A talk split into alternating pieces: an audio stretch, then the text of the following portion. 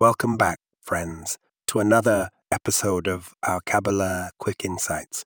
We're continuing our exploration of letter 15, 469, 469, 470. We're looking at the idea that understanding our own soul powers can help us to understand divine attributes. So, like how our soul pervades our body, we can get a grasp of how godly processes permeate the universe.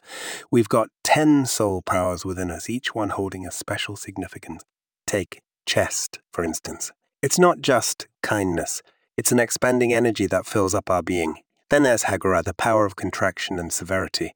And Guru is a unique expression of contraction, of feminine energy that shapes us. Let's take a moment to appreciate the art of teaching. Uh, a good teacher knows what to say and how to say it. They're able to distill complex ideas into simple, digestible lessons, just like we're doing here.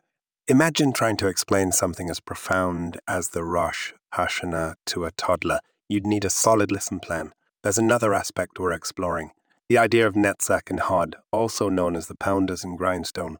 They represent the process of breaking down big concepts into smaller, more comprehensible parts. It's all about making explanations an art. Lastly, let's not forget the most important ingredient passion. A teacher without passion might as well not be teaching at all. Passion is the driving force behind transmission, the element that ensures the lesson gets through. It's not something you measure, but it's definitely something you can feel. And that's the key to successful learning the love and the passion that goes into the teaching. Thanks for tuning in to today's episode, friends. We'll be back with more simplified Kabbalah lessons.